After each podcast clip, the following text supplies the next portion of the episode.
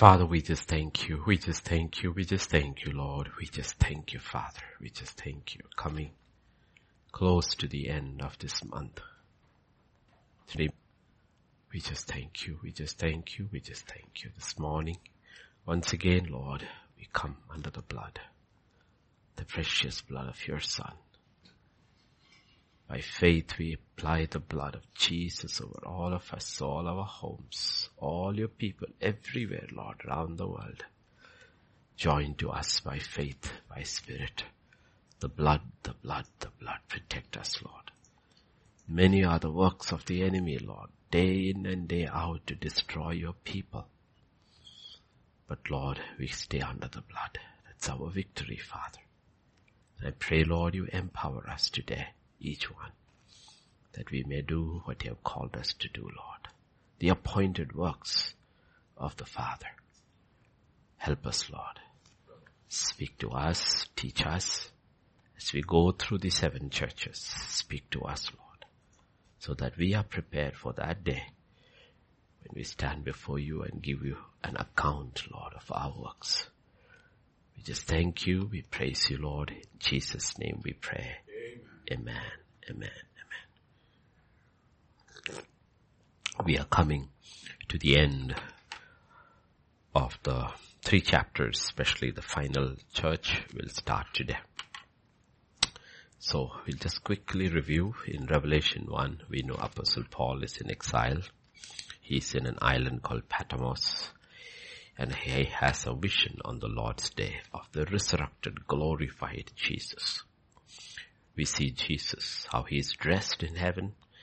He is moving among seven golden lamps, which are the churches, and in his hand he holds seven stars, which are the pastors. Seven being the number of perfection. We see Jesus is daily active, ministering in the churches all over the world, all time. Also inspecting and telling what is wrong and what is right. So it's important. Even today he does the same thing. So in 7, Revelation 2 and 3, he compares, uh, or rather he writes seven letters, little letters to each of the seven churches which are in modern day Turkey. But if you look at how each of these letters end, it's a letter, letters written to all the churches of all time because he says, all those who have an ear, let them hear what he is saying to the churches because he's a God who speaks now. Hebrews 3 and verse 7 and 8 says it this way. Hebrews 3, 7 and 8. Therefore, as the Holy Spirit says, today, if you hear his voice, do not harden your hearts as in rebellion in the day of trial in the wilderness. That's what we call Rhema. Get that even when you read the word of God and things that were written centuries back, because God is living, He still speaks. And when He speaks, God says, don't harden your hearts. So we come to the final church, Revelation chapter 3 verse 14 onwards. We'll read the seventh church. To the angel of the church of the Laodiceans write, These things says the Amen, the faithful and true witness, the beginning of the creation of God. I know your works, that you are neither cold nor hot. I could wish you were cold or hot. So then because you are lukewarm and neither cold nor hot, I will vomit you out of my mouth.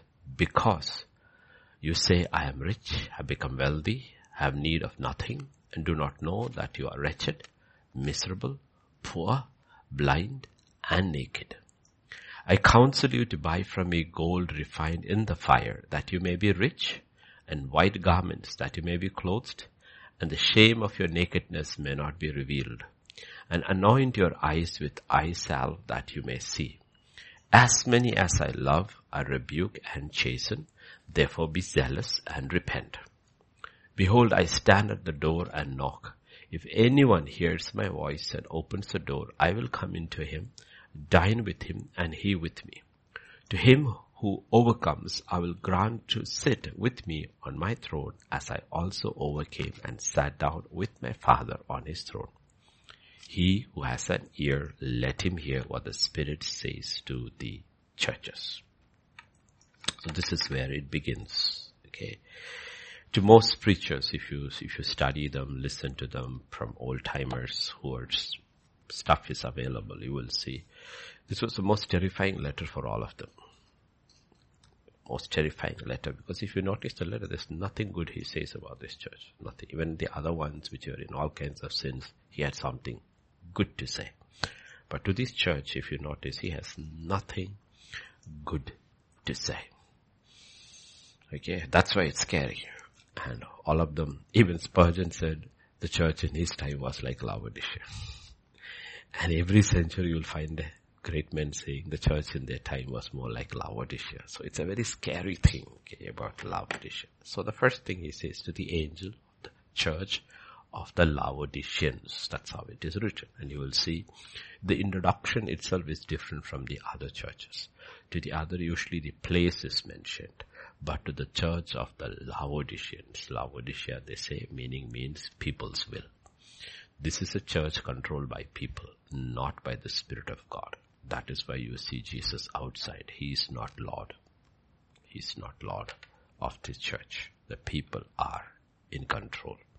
That is how the address begins. Okay. Now let me again make a ride, a couple of riders here. Okay. One, lot of um, theologians when I have read their their discourses or commentaries on the book of Revelation, especially the seven churches, they will go to Turkey, they will put the images, they will talk about different aspects of each of these cities where these churches were and then try to bring together the nature of those cities of those days and then connect it to what Jesus is saying. And if you have noticed, I refuse to do that. Because we don't want to bring a secular pagan history and archaeology into the study of the word of God. Because that's a very dangerous thing because if you do that then you will have to bring the history of Rome into the book of Romans and the Corinthian culture all that. So you're going to extra biblical stuff Okay, because if you look at it, they will say this city was very rich.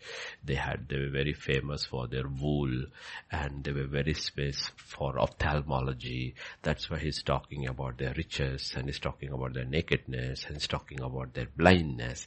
But we don't want to go into pagan history and want to know the nature of the church. Because today, of course, we have the advantage of doing all that. But think about a hundred years back, 400 years back, all those centuries when men of God were studying and teaching this word of God, they didn't have any of this information available. And yet they taught and prepared their church. So we have to be very, very careful when we bring extra biblical things to the interpretation of scripture. Because if scripture is truth, scripture can stand on its own. We can use illustrations and uh, examples to make people understand better, but using extra biblical things to interpret scripture, even the big names of today, everybody goes there. And some of them go on a vacation trip to these places and then teach, gather to teach around these monuments and try to teach them that. There's no need for any of those things because think about, uh, think about the pastor in an underground church in China. Where is he going to get his resources from to teach like, and what difference does it make? Okay, so we have to be very careful how we study scripture. Second thing, like big names, today's big names like, you know, uh, very dogmatic they are, like John MacArthur. We respect him. He's a very good teacher of the word. But the problem is that, you know, whenever they come to texts like this or other churches, no, the first take is that this is a church full of unbelievers. Then why would, why would Jesus want to write to them? Jesus doesn't write to unbelievers. Okay, so then who is the angel of the church? Who's the pastor of the church? Is he also an unbeliever? What is he doing over there? The simple take is that, see, it's a very easy thing to say that they're all unbelievers. See, see, if you have a perceived notion of salvation, because they make salvation very difficult. I don't make salvation difficult, I make rewards very difficult because I look into the word of God, rewards are very difficult. Salvation is not difficult. In Corinthians 3 it says many will come through the fire with all their work saved, but he himself may come through because his foundation was right. And the foundation is very simple. It's not very difficult. But they make salvation so difficult and because they hold on to that premise, whenever they'll read a letter like this to a church in Laodicea and see God has nothing good to say about them, so they wipe it off by saying they were no believer. They are all unbelievers. Same thing with the church. You have a reputation of being alive, but you are dead. These are all unbelievers. It's easy to brush it off, but that is a judgment which only God can make. So we have to be very careful even when we listen to big time people, okay? Uh, like every one of them from St. Augustine to Martin Luther to, to all of these people, if you look at certain exegesis of them about so many things, you don't want to go over there. Like many of them are very anti-Semites. They're very anti-Semitic they were, okay? And, uh, if you listen to St. Augustine who lived a very amorous life before he got saved and you see the effect of it he has his own teachings on sex, you would be shocked because according to Augustine, the only purpose of sex was to procreate and nothing else. Okay. So this is where you don't bring your personal experiences into the Word of God unless your experience is ratified by the Word of God. Your experience or my experience is not the truth. The truth is God's word. If your experience exp- addresses or agrees with the word of God, it is truth. If it is not, it is a lie. It's a lie. Okay, and that's, that's where tr- truth has become relative. So you need to realize all people, even from Augustine onwards, they struggle with relative truth. Okay, so we need to be very careful how we interpret scripture because that's why I don't want to go into the seven places in Turkey and go to their ruins and pagan history and try to bring it there. No, we'll stick to scripture. That's enough. Okay, that's more than enough. So God says, these things say the Amen. Okay, Amen. Okay, so when He says Amen, you need to realize amen actually means it's a, it's, it's a confirmatory word. It's a standing kind of a word where it says, so let it be. Okay? If you, um, if you were to use that same term, amen, in the beginning, Jesus will say, verily, verily, I say unto you. Okay, if you were to use amen in the beginning of something, emphatic, okay, amen, it is true. Okay, it is true. Okay, so we need to realize for children, amen means you can start to eat. okay. They don't understand what amen is. They know after grace, if you say amen, you can start eating. But that's not what it means. The Hebrew word is, it is ascending to the truth, saying that yes, I agree with it. Okay. So if you remember in um, the second generation in Deuteronomy 27, they are supposed to stand on two hills and pronounce the blessings and curses. After each, they are supposed to say Amen. Amen. Okay, so that's what it means. So it's a very, very powerful if you look at Revelation chapter 1 and verse 7. Okay, behold his coming with clouds and every eye will see him, even they who pierced him and all the tribes of the earth will mourn because of him, even so. I mean, it's a very powerful truth that is happening, which will happen. I don't know when it's happening. It's talking about Israel. That's when Israel will accept their Messiah. Okay. And as long as Israel does not accept their Messiah, they will go through the trouble, they will go through, but they cannot be destroyed because God will protect them, but they will go through. But remember, Zechariah will pronounce the blessing that the spirit of grace and supplication will come upon them. Then they will look at home. Okay. So please remember, even to pray, supplication, you need grace. Okay, so you need grace. So first is, it's always begin. That is why even when your prayer, no man will boast because if you really want to pray, you need grace. It is a spirit of grace that comes and you make your supplications and God hears. That's how it works. So this is connected with Israel, but it's a very powerful truth about Jesus' second coming. And it emphatically ends with the statement, even so, Amen. And then we come to the end of Revelation chapter 22 and the end of the Bible as we have it. 22 and verse 20. Right, verse 20. Yeah. Yeah, Hebrew, sorry, Revelation chapter 22, 21, not 20, 21, yeah, 21, Revelation 22, 21. The grace, okay, he who testifies to these things says, surely I am quick, coming quickly, and what do we say? Amen. Even so come Lord Jesus. The grace of our Lord Jesus Christ be with you all. Amen. So that's how the Bible ends. The Bible ends with that word, Amen. And Jesus says, I am the Amen. Okay, I am the truth. God is truth. I am the truth. And I am the affirmation to the truth. And Jesus is God's Amen. God's final word to the human race. He's the final word. In Hebrews chapter 1 verses 1 and 2, this is how the Bible says. God who at various times in various ways spoke in time past to the fathers by the prophet has in these last days spoken to us by his son whom he has appointed heir of all things through whom also he made the world. So Jesus is God's Amen. His final word, not Muhammad. Mm-hmm. Okay? It, it's, it's a, not a matter of humor, it's a matter of logic. Because after Jesus, nobody can come. They cannot be a final prophet. They cannot. Jesus, after God has spoken through His Son, that is why they have these issues about Jesus being the Son of God. Because they are looking at it physically and not understanding the spiritual connotation. So here, okay, God has spoken. Jesus is His Amen. And everything that God has promised mankind from Genesis 1 onwards, every promise, every prophesy, prophecy, everything is ratified and fulfilled in Christ Jesus. So in 2 Corinthians 1.20, this is what the Bible says. For all the promises of God in Him are and are yes, and in Him, Amen to the glory of God through us. So when God is coming and telling this church in Laodicea, I am the Amen, we need to understand what he's talking about. I am the Amen, meaning he's telling this church, take me very seriously because my word is the final word. Somebody else comes and tells you something else about you, don't get out it away because I am the final word about your condition because I am the one who will ultimately judge you. It's the final word. Okay.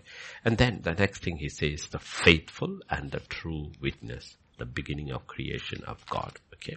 So he says everything that he says is true. He's faithful. We'll come to the faithful after. Okay. Okay. Because today the casualty is tr- truth. But everything Jesus says is true. Everything that Jesus says is true and he is the true witness of everything because he was in the bosom of the Father from the beginning. Okay, he was there from the beginning and he has come to reveal the Father. Therefore, he is the only actual true witness. We are only partial witnesses. That's why we are called to walk by faith because when we walk by faith, we become true. When we walk by sight, we become partially true, partially false. So when we walk by faith is the only time when we are actually true and true witnesses of God. And so God says, He is the faithful and true witness. Okay. And He's faithful. We looked at this true um, faithful earlier also. Okay. So we'll not spend time on it. But again, once again, looking at it when He says, He is the faithful one. You need to realize first, Jesus is faithful vertically to the Father. Everything the Father entrusted to him, he did it faithfully. In word, in deed, in thoughts, in emotions, in attitude, everything, he is the faithful witness. If somebody has to be asked, how should I live before God? We'll say, look unto Jesus. He is the one faithful to the Father. Two, he is faithful to man. He is faithful to us. Okay, both. Okay, faithful to God and faithful to man, which is not an easy feat. It's a very difficult feat and he is the actual. That is why he is the true witness because he is faithful to God and faithful to man. In the same way, uh, he is faithful to us. Therefore, we need to know that he will not deceive. He will not deceive. He will not lie. He will not deceive. In 2 Timothy chapter 2, verse 11 to 13, Paul will say this is a trustworthy saying. This is a faithful saying. For if we died with him, we shall also live with him. If we endure, we shall also reign with him. If we deny him, he will also deny us. If we are faithless, now that's it. If we are faithless, he remains faithful. He remains faithful because he cannot deny himself. Okay. If we are faithless, he remains faithful. He cannot deny. One of the simple question, one of the simple issues face with believers, especially young believers, okay, and older believers also even till this morning, yesterday, every when you talk to people is that, no? Even when you confess, when you repent, so many people are putting the focus on them and not on God. On God. Okay. The Bible says, if we confess, what's the next verse? He is faithful. He's faithful. Okay. It's not how the depth of your confession, the detail of your confession. Okay. Because you know what? Godly sorrow brings uh, repentance with godly sorrow. Okay. Now, when I talk to people and they said, "No, I don't feel anything," I said, "Wait a second. Can can you give me a list of your sins?" And they cannot. I said, for most sins which we talk about, people don't need sorrow. Don't need sorrow. I woke up late. Oh, I have to deeply, deep. No, you don't have to. You just said, "Oh, I'm sorry." Because sometimes our the teaching people receive causes them to put more. I said, then they will go to Psalm 51. I said, in Psalm 51, do you know what David is talking about? Do you know what David is talking about? If your model, paradigm for repentance for everything is Psalm 51, I said you will have a nervous breakdown. Psalm 51 is the cry of a man who took another man's wife, got a husband lied, cheated, murdered, you name it, he's done it all. He's broken all the Ten Commandments. That is the cry of that man. And if you're going to apply that to everything that you do in life, you will be a mental wreck. Now that's not what God is talking about. Okay, because when, even when, see, even when I repent and when I confess, where is my faith on? My faith is on His faithfulness. Faithfulness. Because if I take my focus from Him to me, I will never be satisfied. Or I will be quickly satisfied. Either of the, the situations we can get into. So all we can do in life is bank on Him because He is faithful. He is faithful. So that's what the Bible says. Even when we are faithless, He remains faithful. That is His character. He cannot deny Himself. That is why every promise in the Bible is yea and amen. If you look at the promises of, of God, let me tell you, for uh, uh, two promises are the most important promises. The first promise is that anyone who believes in the Son is not condemned. That's the most important promise you need. The second one is that now you're a believer, but remember you lived a life that you lived on your own and you did not, you were like Laodicea. But towards the end of your life, like somebody passed away yesterday, but during the last days of his life, though he lived a life apart from God, so much of it apart, he came through that process of repenting and confessing and praying and along with that. So what happens over there is that you need to realize now when you're finishing your life, the most important is again God's promise. If you confess, He is faithful. Okay? So if you look at all the promises of God, the most important are these two. The rest of it is compared to eternity. The rest of it is, is not so important. But if you look at both these promises, it's entirely dependent upon the faithfulness of God and not you. It's not on you. If I believe on Jesus, you mean I escape God's condemnation? I will go to heaven? I'll go to heaven? Okay, the answer is yes. Why? Because God said so. And every promise of God is in Christ Jesus. It is yes and Amen in Christ Jesus. So we need to understand when Jesus is talking something and the final letter to the final church, his introduction, I am the one who is Amen, the faithful and the true witness. We need to understand what he's telling the church because he's actually he's going through the the process of opening up the church. I mean, how do you see yourself and how do I see you? How do I see you? And when I see you, he says, be very careful about what I am telling because you need to know who is speaking. My word is the last word. My word is the last word. That is what Amen means. You can be very sure I am the faithful and the true witness. And then we come to the controversial word over there, the beginning of the creation of God. It's a controversial because, you know, a lot of people, Jehovah's Witnesses run with it. Okay, and they have a false doctrine that Jesus is a created being. Okay. Now Jesus is talking about himself, okay, as the originator of all God's creation. If you turn with me to Colossians chapter 1 verses 15 to 17, this is how we use scripture to use, interpret scripture. He is the image of the invisible God, the firstborn over all creation. For by him all things were created that are in heaven, that are on earth, visible, invisible, whether thrones or dominions or principalities or power. All things were created through him and for him. He is before all things and in him all things consist. Okay. Now if you come to John chapter 1 and verses 1 to 3 again. In the beginning was the Word, and the Word was with God, and the Word was God. He was in the beginning with God. So that means, talking about creation, He was there in the beginning with God. Okay, He was not the beginning, not that He had a beginning, He was in the beginning with God. And all things were made through Him, without Him nothing was made that was made. Now we come to Hebrews chapter 1 verses 1 to 3. Okay. And then verse 8.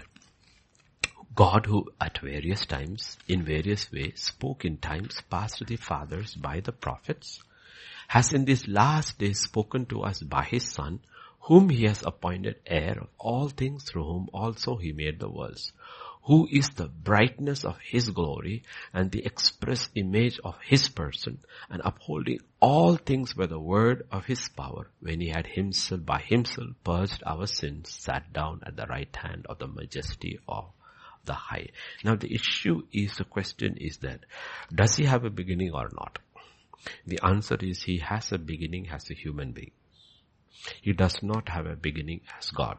Because if he has a beginning as God, then he's not God. He's not God.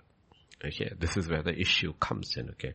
Does he have a beginning as God? No. He was always God. The Father, the Son, and the Holy Spirit, always there existing as three different entities, but they are one in essence, in nature, unity, character, everything. If you come to verse 8, we will see his beginning as, okay? But to the Son he says, your throne, O God, is forever and ever. A scepter of righteousness is the scepter of your kingdom. Okay, so his son is called God, is called God there. The father calls him God. So the son is God. That means he did not have a beginning. In the beginning he was with the father, but when he, when did he become a son is the question. Is when God um, comes into Mary's womb. Today I have begotten you. That is his beginning. Okay, that is, and he still holds on to that nature because he's both man and God now. That is why he is in the Trinity, is the only one who has a body. And we will be taking his form in eternity. Therefore, we have to look at the threefold introduction of Jesus Christ, the gravity of it. I am the one who is speaking is the last word on every matter. I am the faithful and true witness and I am the beginning of creation of God. I am the beginning. So better listen to what I say. Then coming to verse 15 and 16, he says, I know thy works. I know thy works. And again, like in Philadelphia, if you notice, none of the works are mentioned. I know thy works. Okay? Outwardly, it looks like the same as Philadelphia. With the difference that your works are worthless. Worthless. To Philadelphia, your works are valuable. It will be counted on the day of judgment. You will get your rewards. Your works are counted. In this case, your works are not counted. Okay, your works are worthless. It is not worth men- mentioning. In Philadelphia, the works were motivated by love. Okay. But here, if you look at them, their works are characterized by something that we call lukewarm. Okay. I know your works that you are neither cold nor hot. I could wish you were cold or hot. He uses it again a second time. So then because you are lukewarm and neither cold nor hot, I will vomit you out of my, of my mouth. Okay. again, theologians will go to Laodicea.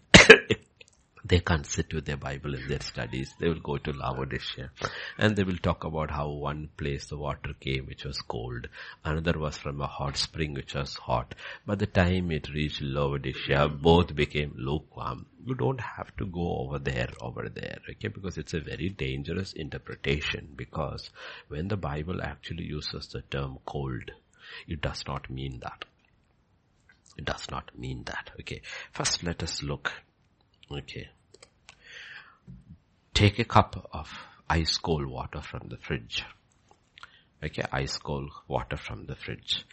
And a cup of hot coffee or green tea or whatever on this table. And to make both lukewarm, what do you need to do? Answer, nothing. Nothing. It's a matter of time. The cold will become room temperature. The hot also will become the room temperature. All you have to do is nothing. Okay? Nothing. This is what your God is talking about. He's saying, you know what? You are, you are lukewarm. You are lukewarm. Okay, you are lukewarm. You are lukewarm. He says, okay. So for me, it's my interpretation from scripture. When God is talking about being cold, He's talking about being dead. Corpse. Yeah, corpse is cold. Okay, you know it becomes cold. The corpse is cold. Basically he's saying, I wish either you were on fire for me. He's talking about zeal here. Either you were on fire for me or you were cold and just, just get out of church change your name. I wouldn't say tell people just uh, get out of church. I would tell them change your name. Change your name. Call yourself some other Gentile name. But don't carry the name of a Christian. Because Christians in the Bible were characterized by their zeal, their love and their zeal for God and for one another. God says, if you are cold, it does not matter because you are not a witness to my name. Okay, there are lots of Hindus and Muslims and all this thing. Okay, now we have this war going now in the Middle East. And last week there was this fake news about how Israel bombed a hospital in Gaza. 500 died and it was all fake news. It was their rocket which killed and it was not even in the hospital. It was in the parking lot and I think around maybe 50 died. It created protests all over the Middle East and also, you know, this is how, and nobody is saying sorry for the fake news. Mm-hmm. Okay? But the fact of the matter is, the hospital was an Anglican hospital. Okay? It was an Anglican hospital. And nobody is talking about that. You should ask, what is this Christian hospital doing in Gaza? Okay? And treating the care, this thing. So you need to realize no. If you are not zealous for God, if you are not interested, God is saying, don't make, don't make a mess of my name. Because if your name is John, everyone will think you're a Christian. But you, you're not interested in Christ. Okay. But you carry that name. Carry that name. Okay. So when God is saying either be cold or be hot, either be my witness or just stay out. Because you are messing up my name. Because we don't have a name of our own. We have only His name. So He uses that two times in verse 15 and 16 he says, no, he says, I know your works. You are neither cold nor hot. I could wish you were cold or hot. I mean, we, we cannot blame uh, Laodicea alone because Laodicea is there all around the world. Every, I mean, even our church, there are Laodiceans. Laodiceans. Okay. The only time you will know they are a Christian is because they come to church on a Sunday. That if they come to church on a Sunday. But after that, you wouldn't know that they were Christians at all. There would be absolutely no way by word, by work, behavior, anything that they belong to Christ. They belong to Christ. Okay, there's absolutely no zeal in them for, at all for Christ. Okay, and that's what God is talking about over here. And that's what He's saying. So, it is a marker. It's a marker. It is a marker. What they don't have is zeal. What they don't have is zeal. And therefore, it is very, very important. Okay? So, passion or zeal. The first thing we need to look at it is that passion or zeal. If you come to John chapter 5 and verse 35.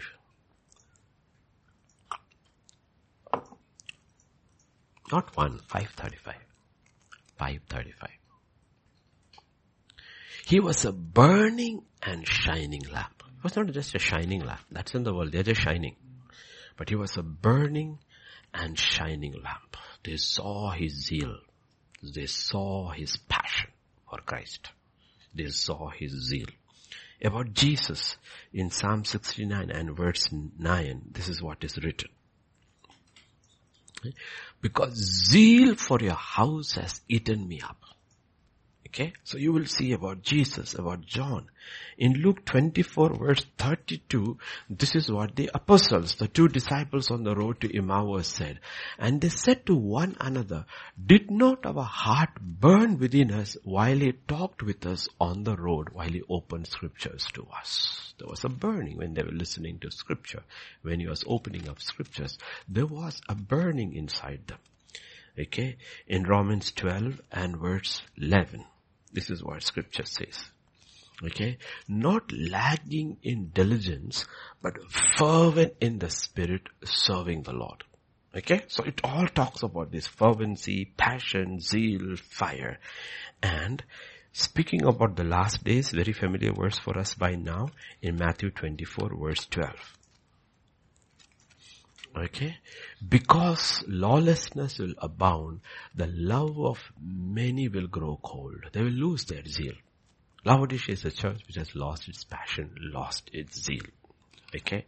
In 2 Peter chapter 2 and verse 21, Peter warns about this state. It says, it would have been better for them not to have known the way of righteousness than having known it to turn from the holy command that delivered to them. Okay, when people lose their zeal, they go revert back to their old default setting. Okay. Now please understand, this is true of every relationship. So many people when they come for marriage counseling, usually after a couple of years, two, three, four years of marriage, they need to realize they're going through what we call a crisis. And the crisis is basically because the zeal is gone. Men and women in their marriages face this. Parents face it with their children. Children face it with their, uh, with their parents. People face it with their relationship with God and with one another. This is a, this is, I'm not saying it's a normal thing, but expect it to happen. You start losing your zeal and your passion. Zeal and your passion. Okay, and always the question is, where did it go? Where did it go? Remember, uh, uh, with the with the Ephesians, they had everything right, but they had lost their first love. That was gone. In this, I believe they have everything wrong, and they have no zeal also. They have no zeal also. Okay, they are the typical people who probably have an outer appearance, but please remember, this is how it starts. This is what God is warning about. And if you go back to the church, uh, so to that um, verse 17, 16, 17, you will see the diagnosis, okay? So then because you're lukewarm, neither cold nor hot, the danger of it, I will vomit you out of my mouth. The mouth is basically, is witness. God says, you will cease being my witness in your generation. You will not be my witness. I will not allow you to speak and be my witness. You will stop being my witness. That is the danger of it. Okay, spew you out of my mouth. Meaning he says, in modern language, he says, you make me sick. You make me sick. If you come to verse 7, we'll need little, and what is, what is the primary, many secondary reasons are there. What is the primary reason? The primary reason is this. Because you say, I am rich, have become wealthy, and have need of nothing. So the primary reason if you look at is, is materialism. This is what happened to Israel and what happens to the church and to individual Christian when they become rich. Not that when they become rich, but what it does to their heart. You have become rich, you have become wealthy, and have need of nothing. If you go study in English, you will see rich and wealthy doesn't mean the same. Okay, so this church is rich and it is wealthy and have need of nothing. Because what, this is a curse of riches. What it makes you is basically it makes you little by little independent of God. Honestly, the rich man and the poor man doesn't pray the same way. Doesn't pray the same way. One of the difference between the rich man and Lazarus was their prayer life was different. The poor man automatically is dependent upon God. He's dependent. He, he, he does not have that independent spirit. He is dependent. Okay, so God says they will receive the gospel faster than the rich man because their natural circumstances itself has created dependency in them. And when they hear it, the most difficult thing has made easy, they receive it faster. This is what. So wealthy is not talking about money alone. Wealthy can be in different things. You can be wealthy in wisdom, wealthy in knowledge, wealthy in strength. So riches and wealth are not necessarily the same. When you talk about riches, it is talking about money, material goods. But there are other things you can be wealthy in. Knowledge is not material, but you can be wealthy in it. So this is a church which is rich and it is wealthy and what it is doing it to them. Okay, because what happens is, this is what happens is but it causes spiritual complacency. Even your seeking of God is different. Yes. Seeking of God is different. You may seek God, but the reason you seek God is not for the same reason as the one who's poor in the spirit is seeking. That's a difference. Okay, if you go to Ezekiel 16 and verse 49, the important passage talking about the sin of Sodom. Okay, sin of Sodom. Look, this was the iniquity of your sister Sodom. She and her daughter had pride. Okay, pride. Fullness of food abundance of idleness. This was the issue. The issue is that Sodom was rich. Sodom was rich. It was rich. And riches, the more rich Sodom became, it fed into their pride. It, it, it works together. The more rich you become, if you're not careful in your heart, you will become proud. Okay? The more proud you become, the more riches you want to feed your pride. Okay, they feed on each other. Okay, and that's why it's talking about the fullness of bread. They are wealthy. They are wealthy. Fullness of bread and abundance of idleness. These three came together. Okay, so this is the person who is saying, I am rich, I have need of nothing. I have need of nothing. So you have plenty of time. You do not know what to do with time. Like when we talk about all the perversions in history perversions in history. If you realize it has come from the east, from the rich and the powerful, the kings of India, the kings of the east, the harems and everything. It is not the poor man. Poor man was trying to scrap his, this thing for two pieces of bread. or roti or whatever. The rich, you will realize it come to every pleasure which was legit. How it became illegit is because they were after that, because they had money, they had pride, they had fullness of bread, and they had idleness. And then when the West became prosperous, because it became prosperous, it also went the same way. When Israel became prosperous, Deuteronomy says Jeshurun grew fat and he kicked God. This is the danger. Okay. If you go, if you look at, if you read verse 17, and then you go to Revelation 18, 7, you will see how. Because you say, I am rich and have become wealthy and have need of nothing. Now if you go to Revelation 8 and verse 7, this is Babylon. In the measure that she glorified herself and lived luxuriously, in the same measure give her torment and sorrow, for she says in her heart, I sit as a queen and I am no widow and I will see no sorrow. This is Babylon. This is Babylon. And that is what is the issue. The Laodicea has become like Babylon. There's no difference between Laodicea and Babylon. And you will see that's exactly what the last 50 years prosperity gospel has done. The churches are that motivation in those churches and the people are no different from the people in the world.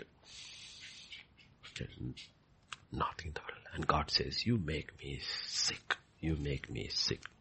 So this is what we are looking at. So we have to be very, very careful. Rich and wealthy, rich and successful. You need to realize how it is sold. How it is sold. Okay.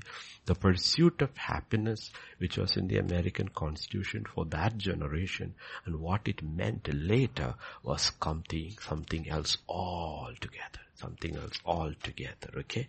So riches and uh, success is very dangerous. And if you know history and if you know your Bible, very few people pass that test. The most difficult test. Again, everyone, if you look at every one of them, fail in that test. You will see.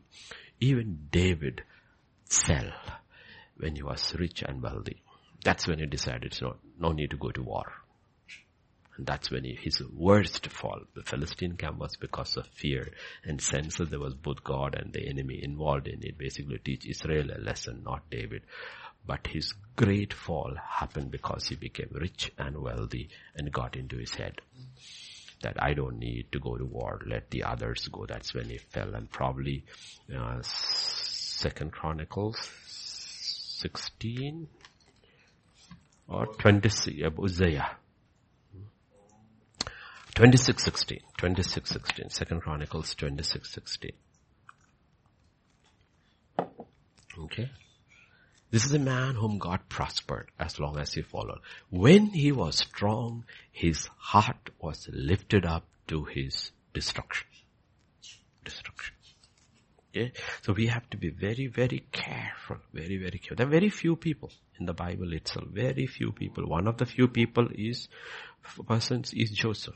Because when Joseph was tempted, tempted, he was at the highest point of his career in Egypt. He had become steward to the captain of the guard in Pharaoh's palace.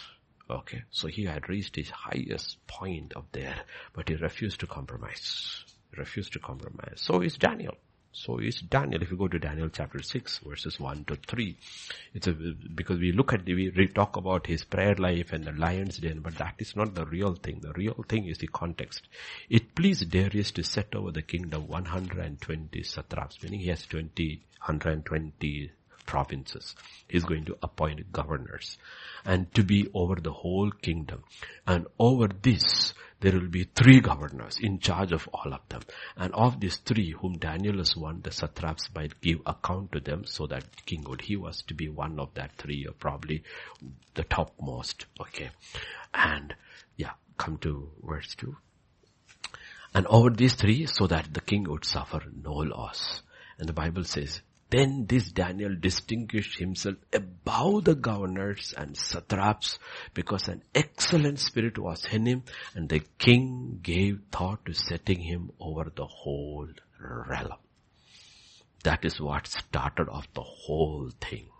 Okay, all the others got together and said, you know what? We don't want this Hebrew dude over us. So let us see what we can fix him. And they tried everything. They couldn't find him anything according to the law. He was clean as a whistle. Okay. And then they decided to go against him in the, in one thing that is his prayer. So that is what is important. He is at this. He's successful. Now only one position is left for him. That is to be second to the king. And when that is being attacked, and he will get it if he compromises and says, I will not pray for 30 days. That's what he refuses to do. So we don't see the context. We don't see the context. We only talk about his prayer and the law being but we don't see this is a man who was extremely successful, going to be even more successful, reached the pinnacle of his career, and he refused to be compromised over there. Okay, and because he realizes, you know what? I need God. Because Laodicea says, I need nothing. I need nothing. Daniel temporarily could have said, I need nothing. But that's not his truth. He says, I cannot do without God. I can do without this position. But I cannot do without God. Okay, this is where the issue comes. And this is the curse of materialism. The curse of materialism, of mammon. Okay. Our heart is affected. In Matthew 6 and verse 24. No one can serve two masters, for either he will hate one and love the other, or else he will be loyal to one and despise the other. You cannot serve God and mammon. This is what money does. This is what money does. He says, you know, first, it will affect your heart. Affect your heart your love. It's because God brings over the good thing he says, love. Second, it will affect your loyalty. See, love and loyalty proceeds from the heart. It doesn't proceed from the head. Because you see, you may look at a person and you love him, okay, with all his flaws, okay, and he is wrong, you will correct him, but you will still be loyal. That is what it means a friend who sticks at all times. Okay, all times. Okay. So all this proceeds doesn't from the head, it proceeds from the heart. The problem is money goes to the root. It goes to your heart. As soon as money goes to your heart, what happens is it affects your love, it affects your loyalty. Okay. And then, uh, in 1 John chapter 2 and verse 15. That is what God is talking about. Okay. Do not love the world or the things in the world because if anyone loves the world, the love of the Father is not in him. It will affect the love for the Father will go, of the Father, for the Father will go. It will go. The question is, how can it go? If I love the world, the question is, if you love anything, you need the means to satisfy that. Otherwise it's what you call an unrequited love. So if you love the world, you need money. That is why people are lovers of self, lovers of money, and lovers of pleasure. Okay, you need money. Without money, it is not possible. That is why when children come and ask you, I need money, you ask them for what? What do you need money for? I understand, okay, we all need money, but what do you need money for? Give me an account. What do you need money for? Or if I give you, you are now, I'll give you pocket money, but you're only 12 years old, 13 years old. When I give you pocket money, though it is your pocket and my money, remember, I need accounts. I need accounts. You can spend it, but you cannot spend it on whatever you want. Still, you are under supervision. I want to know what are you spending it on. Okay. Why do, why do parents have to be strict like that? Because of what money can do to them. Because money, this is what God is doing. Because the church, Laodicea, why is God so sick about it? Because the church says, I am rich. I am rich. So it affects your love. It affects your loyalty. And James chapter 2 and verse 5. It affects your faith. It affects your faith. 2-5. Listen, my beloved brethren, has God not chosen the poor of this world to be rich in faith? Okay, and heirs of the kingdom. So we need to ask ourselves, yes, what does riches do to me? Not what does it do, what it can do. What it can do. Okay? Because the question is, okay, when you are poor, okay, when you are like this, the, the, the widow at Zarephath or the other widow of Elisha's age, all of them, when they are poor, you have to exercise your faith in so many areas. When you are sick, when Jesus is walking on earth, so many people are crying out are those who are sick. Those who are well are not exercising their faith because they don't need. The woman with an issue of blood, she had became desperate because she was not getting healed and all her money was finished. So she was forced to exercise. Okay, people who don't read their Bibles, Christians, when they get a medical report that this is terminal, this is dangerous, they start praying more. They start reading the Bible. They start marking the Bible. They start looking for all healing scriptures. The question is, what brought you there? What you brought? Now you don't have to go there, but you need to understand human fallen man's nature, psychology. That's the only way you will go there. You will not, there are very few people, very, very few people. So, riches or money or wealth affects your love, your loyalty, and your faith towards God. Okay, so you need to realize why. Why? Because it causes you to think and to act independent of God. Independent of God. That is why the two things are used. One is rich, the other is wealthy. Wealthy, okay? Because that's what God said. Don't eat from that tree. If you eat, you will die. You will die you will die. Because the question is, if you eat of it, what will automatically happen is you will start living independent of me. I am life. You live independent of me, you will die. And that was the, what's what the devil was trying to sell it to mankind. Okay? Now think about it, okay? Think about it. You got very high degree. You're very well qualified very well qualified in a particular area, any, any stream, you're very well qualified. Okay. And you have any issue, you don't go to this for wisdom. You don't go to this for wisdom. You lean on your wisdom, your knowledge to solve the problem. Solve the problem. Okay. You're not dependent upon God so much. You're not dependent upon God so much. That is basically what you have in churches called TED Talks. Okay. They I mean, I'm not saying, I mean, if that's what you want, you go there. The question is this, it will cost you in eternity. It may benefit you temporarily. Okay. They bring all these experts from different fields, different fields, and they give, get them to make, give you pep talks. Okay. Somewhere around this thing. But at the end of it, it is not dependence upon God. Dependence upon God. Okay. And this is where the danger comes. This is where the danger comes where God says be very, very careful because what riches do to us is it causes us to think and to act independent of God. Second, we get so blinded by the temporal, we forget the eternal.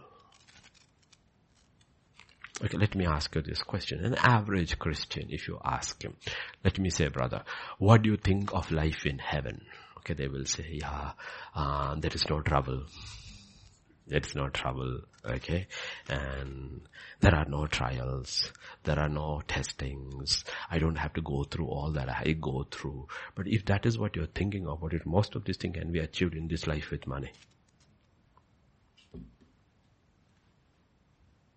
Can be achieved with money. Rich people even through during COVID, they didn't go through anything. How many rich people died? Before the lockdown came, they all flew in their private jets to specific islands and they had a gala time during those entire lockdown. They didn't go through anything what average man went through because they had money. So if you're thinking about life in heaven, in terms of what money can bring you on earth, you need to understand why God had to change the whole situation. You have a Genesis, but you need an Exodus. The problem is you need to have an Exodus because Israel is in Egypt. And if Egypt, Israel has to live in Egypt, they are not going to live in Egypt as long as they are prosperous. They're comfortable, they're secure, they're multiplying, they're prosperous, everything. Who wants to go to this promised land? You can tell them and say flowing with milk and honey. I got milk and honey here. Why should I go there? I have milk and honey over here. So the Bible says, Pharaoh died, another Pharaoh came. This Pharaoh did not know Joseph and he turned and says, these people are dangerous, so let us put them into hard labor. Suddenly citizen became slave. Now they want to go. They wanna go. They want to go. They wanna go. Get out, okay? And that is precisely what is happening in the last days. God is allowing the screws to be tightened. The church is suddenly realizing we need to go. Maranatha, Maranatha, Maranatha. Suddenly churches all are starting saying, Maranatha, come Lord Jesus. Come Lord Jesus. Okay. In Matthew 13 and verse 22.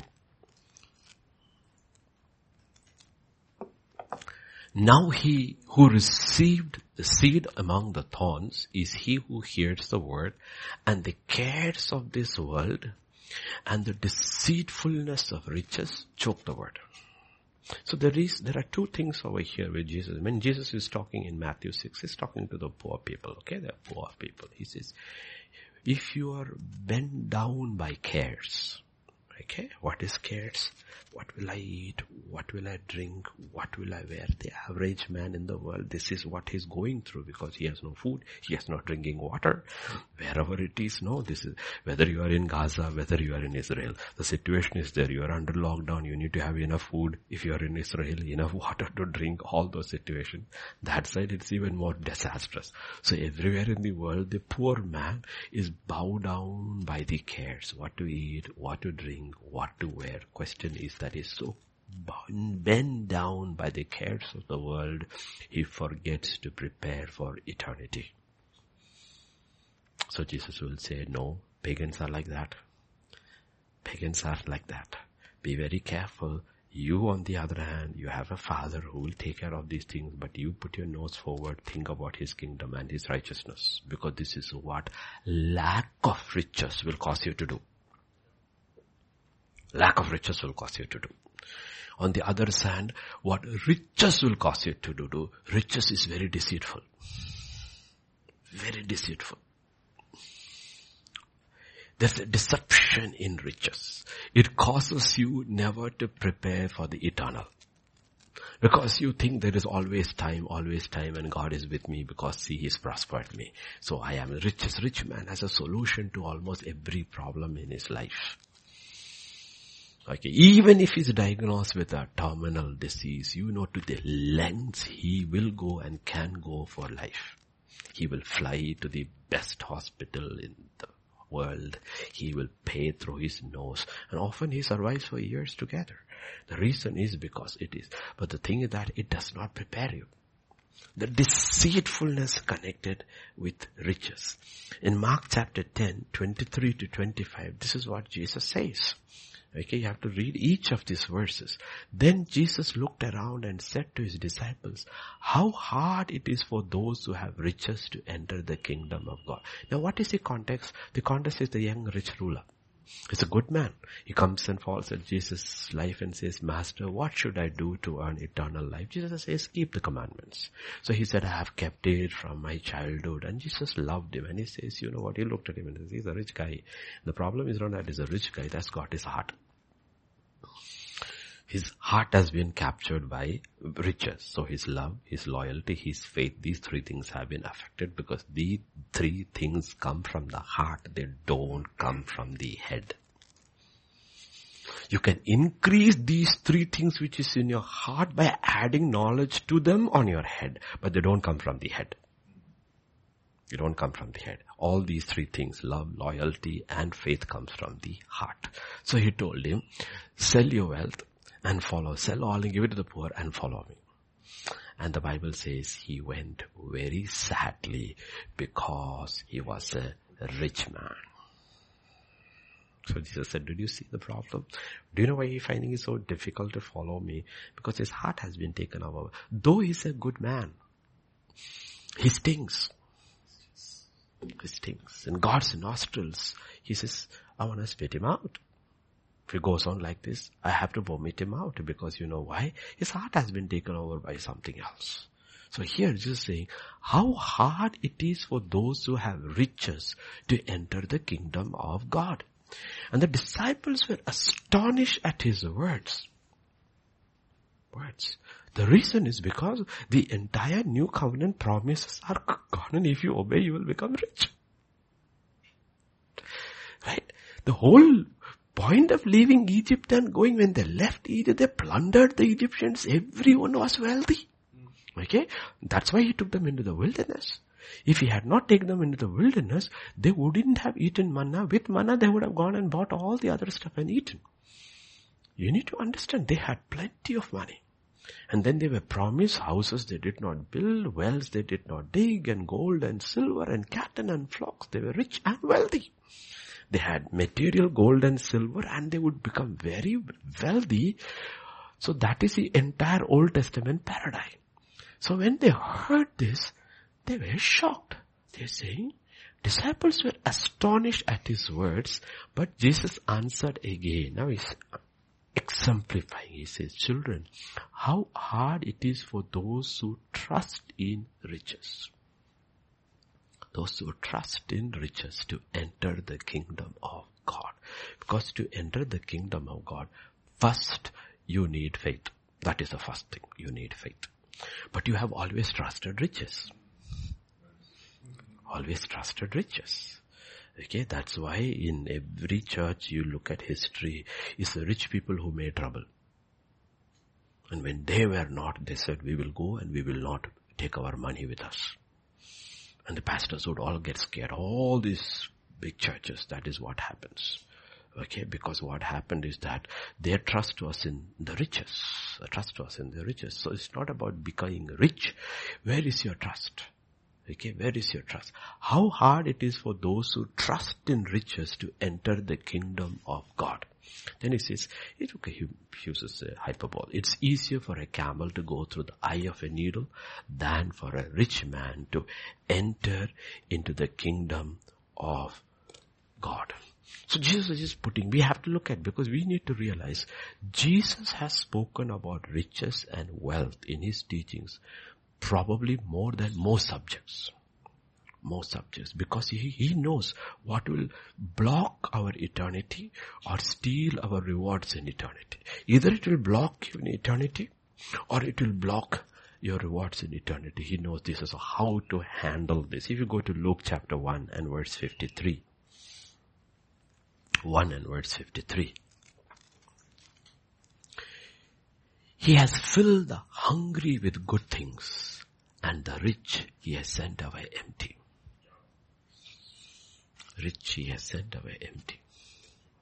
Okay, we need to understand what the word of God is talking about. Okay, Luke chapter 6 verse 24 and 25.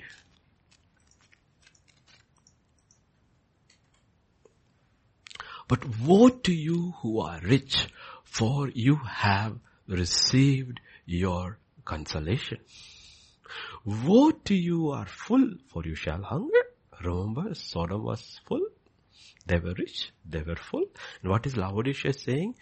I am rich and I have no need of anything. That means I am full. I am full. When a believer, a Christian, or a church becomes like that, God says, woe to you. Woe to you. Woe to you. He says, woe to you. Woe because you have received your consolation. Meaning what is this? Honestly, I'm telling you, most people's prayers are connected with these things, the temporal things. So he says, you prayed, you got your answer, you got your consolation. You were not really interested in the eternal things. All your prayer requests were temporal. You got your consolation. When you got your answer, you became rich. You got your answer. You were hungry. You are full. But you are full. You shall hunger. You are laughing now, having your parties. See, remember when he talks about, like I said, when Jesus talks about Noah's days and Lot's days and tells us to remember Lord, he doesn't mention any sin. Doesn't mention any sin. In Noah's, when you read Genesis, he talks about every thought, every mm, imagination. Lot's of time, he talks about the sodomites and militant sodomy, all those things. But when he talks about in the Gospels, he doesn't mention. He just mentioned casual things. What were they doing? They're buying, they were selling. So you had money. You had money. You were eating, you were drinking, you had money. You were giving in marriage and getting married. You had money. Because you can't do any of these things without money. Without money. And Jesus is saying, you know what? You've been captured by the deceitfulness of riches and suddenly that day came. Suddenly that day came. So you're talking about when they say peace and security. What do you need in this life for peace and security? Money. Money. Money. You need money. If you have money, you can have peace in almost every area of your life. And you can secure your possessions, your life, your surroundings. You can secure it. Anil Ambani is given Z category security by the order of the Supreme Court. Only thing he has to pay for it and it's chicken feed for him. Okay, and the Supreme Court has said that even when he travels abroad, the government of India has to facilitate that. He will pay for it because his life is under threat. So you realize what the president gets. He gets. You know why? Because he's got money. He's got money. Okay. So this is what, so what happens is that your dependence on God comes down, comes down, comes down. Everything becomes pre-functional. Your prayer, your word life. You're not praying to get anything because you got everything. You're not reading the word to hear anything because you feel you don't need to hear anything. You got it all. You're wealthy. This is the danger, the deceitful of riches because it gets you caught in the temporal. The temporal. It's a very dangerous place, very, very dangerous place. And Jesus will use illustrations in the Bible to teach this. In Luke chapter 12, go to verse 16 to 21. We'll just read the five verses. And just, we don't have to even explain. Just read it. It's very interesting.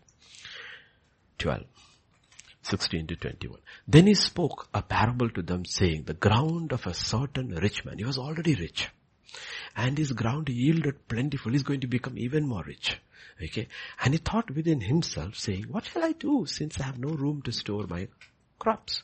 So he said, I will do this. I'll pull down my barns, build greater, and there I will store all my crops and my goods. And I will say to my soul, soul, you have many goods laid up for many years. Take your ease, eat, drink, and be merry. Okay? And God said to him, fool. Why is a fool? Because he lived his life as if there is no God to whom he has to give accounts. Because a fool has said it, not that he's a foolish man. If he's a foolish man, he cannot make this kind of money. He's a very smart man. He's a very clever man. Okay, very smart man. But he's a fool because a fool has said in his heart or lives or lives in such a way as if he is not going to die. He's not going to meet, meet his maker and give accounts. There is no God. This night, this night, your soul will be required of you then. Whose will those things be which you have provided? What does it mean? What does this verse 20 mean? Jesus using in the parable. God is speaking to him, he will sleep and he will not wake up. In time to put his life right. God is not speaking to him in an audible voice or anything. He's speaking to him in his sleep. He says, you fool. These are your last moments. You are finished. You are done. So the question is, why was he undone? Because he was deceived by riches. You go to Luke chapter 16, another one which we know, verse 19 to 22. There was a certain rich man who was clothed in purple, fine linen, fed sumptuously every day. And there was a certain beggar named Lazarus, full of sores, who was laid at his gate, desiring to be fed with the crumbs which fell from the rich man's table. Moreover, the dogs came and licked his sores. So it was the beggar died and was carried by the angels to Abraham's bosom. The rich man also died and was buried. But the rich man, the Bible says, was in torment. Being in torment. So the question is, what happened to the rich man? Why did he reach hell? Because he was rich? No, because he was deceived. He never made preparations. The poor man had always, he's a beggar. He has to be hungry. So there are two things that happens. His prayer life is different and for everything he gets he's very grateful. He's very grateful. Okay. What happens to one, rich people, their prayer life is different. And if they don't get what they want, they're very ungrateful. They get very angry. They get very angry. They get very upset. Poor people don't get upset. Poor people don't get upset like that because you know what? They are used in life not getting things. The rich man is used to having his own way because he, his money will buy his way through it all. That is why we say in English it doesn't matter what you know, it's who you know. Okay? Because you can buy your way through. That is why all these raids and all these things happening with rich men, have you noticed rich men don't worry about it. They know it's a matter of time I can pay these people off the investigation will end. It doesn't matter which government comes and goes. It does not matter. Modi rules, Rahul rules. Adani is not going to be touched because Adani has put money in every state whether it is ruled by BJP or Congress. Ambani has never been touched. Tata has never been touched. Birla has never been touched. These are all people. You mean all their money is pristine, pure? No. So, but they have never been touched. They never been touched. You know why? Because that, so what happens is, the rich man is deceived. Deception gets in. It's a very dangerous place to be in. But the poor man, because of his, so there are warning after warning after warning in the Bible.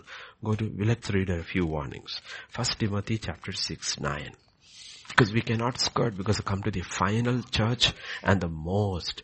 Those who decide to be rich fall into temptation and a snare and into many foolish and harmful lusts which drown men in destruction and perdition. Okay, but destruction. Okay, you need to you need to realize if you study the history of how this goes. Okay, see, there is a pleasure in everything. That's how God has ordained us, made us that way because He is the originator of pleasure. But for the rich man, he's not satisfied with that pleasure. Okay. So all these restaurants are actually for the rich.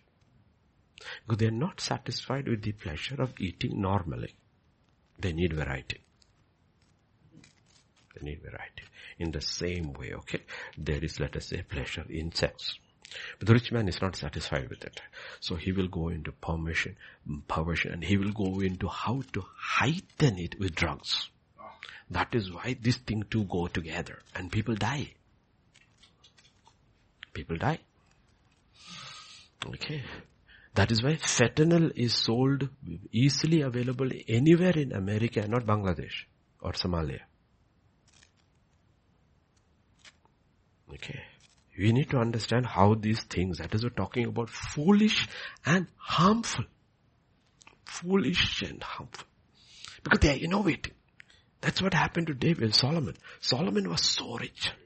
And he had, he had peace. His father had destroyed all the enemies. Israel was at his pinnacle. He didn't know what to do. What he should have done was strengthen the hands of the poor. Instead he taxed the poor. And then he went into every, it's, it is actually, and you know what? There is pleasure in research also. Pleasure in research. He was a researcher. He was the first PhD student. He was a researcher. He went into every field because he did not know what to do with his money, with his time and his mind. Otherwise think about it. Why do you need 300 wives and 600 concubines? Because he's experimenting pleasure. It's experimenting pleasure. Otherwise you don't need it. He's experimenting. Different kinds, different races, different colors. He's experimenting. What was the reason? He was deceived by his riches. So the Bible talks about it. Okay, now you come to 617. The warning and the command. Those who are rich in this present age not to be haughty. Because what happened? Pride and this thing come together. Okay. Not to trust in uncertain riches, but in the living God who gives us richly all things too. Even when he makes you rich, he says, trust in God and not in riches because riches are uncertain. That is why Job is put across as an awesome person because he was the richest man of his times. And when everything was taken away, you knew where his heart was. His heart was not in uncertain riches because when everything was taken away, he worshipped God. But his wife's heart was in the riches. In the riches. So therefore she said, you curse God and die. Okay, this is what God is talking about. James chapter 1, 10 and 11. But the rich in his humiliation. Okay, but let's go to nine onwards. Okay, so it will give the all. Huh? Let the lowly brother glory in his exaltation. What is his exaltation? Oh Lord, I am poor. God says, you know what? You are really blessed because your prayer life is different. Your faith life is different. It's not like that you are, you are envying the rich man. In eternity, you have, I've told you the parable, right, about the rich man and Lazarus. The rich man was envying Lazarus eternity. Let the lowly brother glory in his exaltation. Why? He will say later we saw he made the poor rich in faith. But the rich in his humiliation because as a flower of the field he will pass away. Okay, and then verse 11. Okay. For no sooner has the sun risen with a burning heat than it withers the grass, its flower falls, its beautiful appearance perishes. So the rich man also will fade away in his pursuits. That is what happened to the rich man. He was says, oh, what can I do now? Too much of a harvest this time. Okay, I will break down. That's what rich men always merging companies bigger and bigger and bigger and bigger and bigger. He will perish in his pursuit. But the poor man won't. Lazarus was always aware of death. Always aware of death. He knew he could either die of hunger or disease. Because he had both. He was poor and sores. So he was always prepared for death. Okay, so the poor man is more aware of death than the rich man. That's what he's talking about, the, the danger of it. If you come to James chapter 5 and 1 to 3 is a very pertinent, pertinent. Now you rich and weep and howl for your miseries that are coming upon you. You rich. Your riches are corrupted. Your garments are moth eaten. Your gold and silver are corroded and the corrosion will be a witness against you and will eat your flesh like fire. Why? You have heaped up treasure in the last days. Do you know this? More than ever in human history, we have more billionaires now. And more billionaires after COVID. Because the rich became richer. In the last days. In the last days. You know what they are heaping? They are heaping up treasures in the last days. The last days. So when judgment comes upon Babylon, if you look, it is the rich, the kings, the merchants, they are the ones who are weeping. Because in one hour they will lose everything one hour they will lose everything. So God is, God is not against riches because He Himself is rich. The gold and the silver rises and He blesses His people with riches. But He says, be careful. Be very, very careful. Very careful where your heart is. So if you look at Revelation 2, 9 and then come to 3, to Smyrna, no, to Smyrna. He says, you know, I know your works, tribulation and poverty, but you are rich. They were poor, but they were rich. They were rich in faith. So he says, I can tell you, be faithful unto death and you will be because you are rich in faith. You have that faith to endure till death. You will. You are rich in faith though you are poor. But if you listen to Laodicea, he says, you know what? You are rich, but you're poor. Rich, you are poor. You have no faith at all. You have no loyalty at all. You have no love at all. You are poor. Okay. So, is being rich an indictment? No. No. But if we are not careful, what it will do to us? One, first and foremost, it will take our heart. It will affect our love for God. It will affect our loyalty towards God.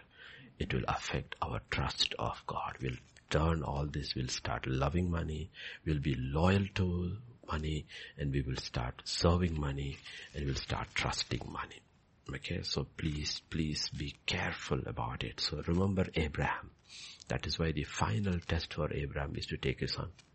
Because his son was the epitome of his riches. All that he had worked for all his life, everything was going to go this man, this one man. And God said, offer him on the altar. Offer him on the altar. The Bible says the next day. But if you look at the next generation, you need to ask, why did Isaac become complacent? Because he became rich and wealthy. And he became complacent. Okay. Complacent. And you look at Jacob and the next generation, you need to realize there was one man among them who was made poor, very owned nothing. He became a slave, owned nothing, but he was rich in faith. And he sustained himself in that enduring faith and in that 13 years you will notice him. His love for God never changed. His faith toward God never changed. His trust in God, loyalty never changed. Then God raised him up and made him the second most powerful and rich man in the country. But to redeem Jacob and his brothers, God had to bring a severe famine and break their bread staff, make them poor. And then they all had to come to this rich man whose heart was with God and not in his riches. That's what he's going to do in the last day. So we have to be very, very careful about it, okay? That if God makes you rich, always say, Lord, make me rich only if these three things don't happen. One, it doesn't affect my love for you. It doesn't affect my loyalty for you or my trust in you. Okay. Listen. Okay. Okay. So we will see this and that is where we, we I mean, there is more, but uh, if you realize uh, in uh, what do you call it in Ezekiel, right? In Ezekiel, when you uh, 28, when you have this prince of Tyre and the king of Tyre, there's a physical ruler on earth and there is Lucifer on top over there, and you will realize both of them had to do with money. Your heart was lifted up because of your riches. Because of your riches. Okay. And Lucifer also did the same thing. And therefore, okay, because what, what money does is that, what actually money does is that you start trafficking. You become a trafficker. What you should receive from God, your peace and your security, you start trafficking in the goods of this world to buy it. You buy peace and you buy security. These two things should come only from God. Should not come from anything from this world. That is why God promises his children a peace that passes understanding. Passes understanding. Okay. So that is basically, that is why in Zechariah God will say, there will be no Canaanite in my house. In my house. No Canaan, no trafficker in my house. No Canaanite in my house. So on that note, we will stop for today. We'll continue on Monday because Laodicea is the scariest church. And I look at old timers and I see all of them were scared of Laodicea, not the other five so much. Not other five so much. They were more worried about Laodicea because the reason they said it's God had nothing good to say about them. Nothing at all. And he says, you make me sick that I want to vomit you out. I want to spit you out of my mouth. Okay, and we need to realize in the last days that is what will happen. So we shall pray. We shall have Peter and we shall pray.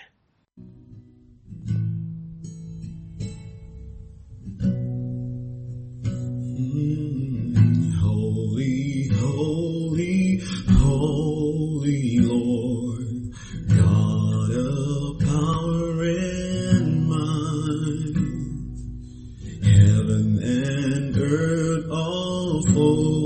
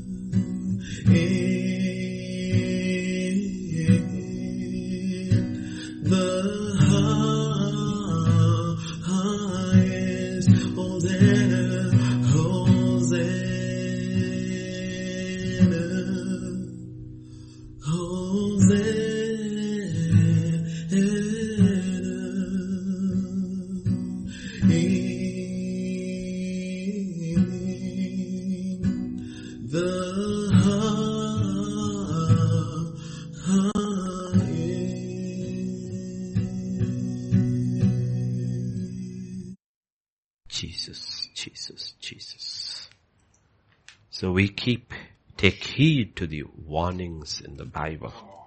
Okay? We know, we know we need money to live in this world because, because ultimately, everyone who will worship the Antichrist are the ones who will take the mark. And the reason they will take the mark is because you cannot buy or sell without the mark. So ultimate division, the final division of God in humanity, when he makes a final division, it's made by those who have put their trust in money and their trust in God. Because the Antichrist will say, unless you take his mark, you cannot buy or sell. Okay. And God says these decisions are not made then. Every day we judge our hearts. Whom do I love?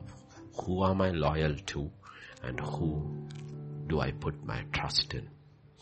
You know, trust in. We have to be very, very careful about it. We keep praying, keep believing.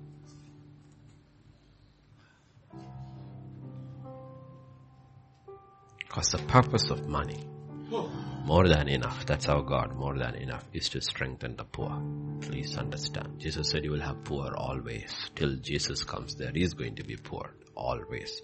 And the purpose of money is to strengthen the hand of the power. God says, let every man work. Let him not steal. Let him work so that he will have enough to give. Okay. That's how it works. Father, this morning we come to you, Lord. We stand in the light of your word, Lord. And your word is true. Because the one who spoke is the Amen, the faithful and the true witness. You have seen from the beginning till the end men and women who have fallen and have been restored. But Balaam could not be restored.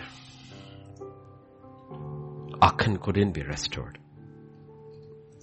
Judas couldn't be restored. And all these three were trapped by money.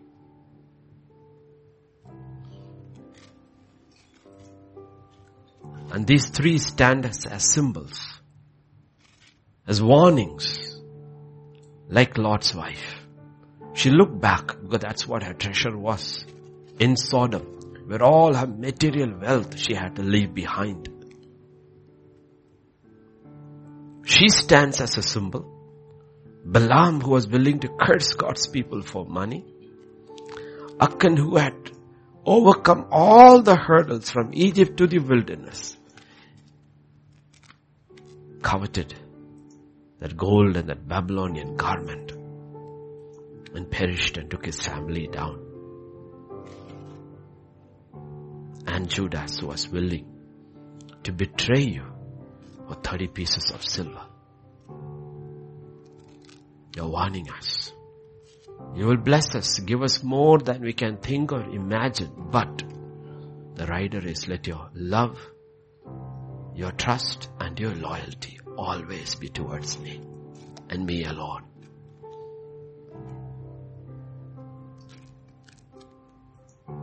We just thank you, Lord. We just thank you, thank you, thank you, Father. Thank you, Lord. We don't trust our own hearts, Lord. That's why we want to surrender our hearts afresh to you this morning. Our hearts, we don't trust them. We can say one thing today, but tomorrow we do not know what will happen. Because in that same portion we read from James 1, 9, 10 and 11. In verse 12 he says, He who endures temptation will receive the crown of life. If you read in the context, the temptation is what riches brings. The temptations of a rich man is not the same of a poor man. God is a God who is rich, who wants to bless, who wants to give, but we pray, Father, guard our hearts, guard our hearts. If we know we will stray away from you, don't give us all that. Because we want to serve you all the days of our life. We want to love you with all our heart and have nothing else take that place. Because Laodicea stands there, stark reminder, in the first century and above all in these last days, where men have heaped up riches which will speak against them on the day of judgment. So the Bible says, command the rich man not to put their trust in uncertain riches. But in the uncertain love of God. The certain faithfulness of God who is faithful even when we are unfaithful. So this morning we come to you, Lord, put all our trust in you. Even when we are unfaithful, you are still faithful. Thank you, Father. Thank you, thank you, Lord. Thank you, Lord. Thank you. Smyrna was poor. Philadelphia had little strength. They were not wealthy. They had very little strength. And both those churches were commended. We just thank you. We just thank you. We just thank you. We just thank you, Lord. We just thank you. Oh, Yes, Father, yes, touch, believe. Lord. Touch the churches around the world, our Yes, own Lord. churches, Lord. Lord. We Touch, don't touch, want touch. to be lukewarm, Father. Let there be a quickening in our hearts, oh Father. Quickening in our hearts, not our minds, our hearts, oh Lord. Let our hearts burn, Father, for you, Father. Burn Lord. for Thank you, you, Lord. Lord. You, Lord. Let us be fervent in the Spirit, of Father. Thank you, fervent in the Spirit, you, Lord. Lord. Thank you, Lord. As Paul told Timothy, fan back to You flames, oh. Lord. You Oh Father, You that is what we cry in these last days, oh Father. Let zeal for your house consume us, Kandara, Father. We can be no different than you, Father. Thank you, Lord. Because Lord, you are confirming us to the image of your Son. And your Son was consumed by zeal for his Father's name and for the house of his Father, O Lord. Thank you, Lord. And I pray, Lord, that same zeal, Thank you, Lord. that same spirit would come upon every one of- in our churches around the world, O Father, that they will pray day in and day out, O Father. They will worship, they will praise, they will serve and work everything unto you, O Father. Thank And Lord. the church in the world will see another revival coming, oh Father. Lord. Thank When you. Christ is lifted up, Christ is magnified, Christ is glorified. Oh, be magnified, be magnified in our midst, be glorified in our midst, oh Lord. Touch, Father, touch, you, Lord. touch, Lord. Thank you, touch. Lord. Hallelujah. Touch, Hallelujah, Father, Jesus. touch, touch touch. us, touch us, God. This morning, Just a touch, Father, just a touch from you, my Three God. more days left for this month, Lord. Yes, Lord. Lord. You can do. In three days, you finish the entire work, oh Father, Yes, Lord. of redemption, Father. And I pray, three days left in this month. We are coming to the end of the tenth month. You are a miracle working God. Oh Father, help, Lord, help us, help, Help us, us, help help us, us. Lord, help us. Oh, Oh Father, revive, revive the church. Build your church, Lord. church. Make us one. Thank you, thank you, Father. Thank you, Lord. Thank, Thank you, Once Lord. again, we plead the blood of Jesus, Jesus. the blood of Jesus over all your people, all our Lord. families, all our children, born and Thank you, unborn. Thank the you, blood, the blood, the blood. The destroyer shall pass over. You, We are safe and secure under the blood of the Lamb. Thank you, Lord. We just thank you. We just praise you. We just worship you, Lord. you, Lord. And we once again stand in your house and we declare, Thine is the kingdom, kingdom, the power, and the glory forever and ever. Amen. Amen. Amen.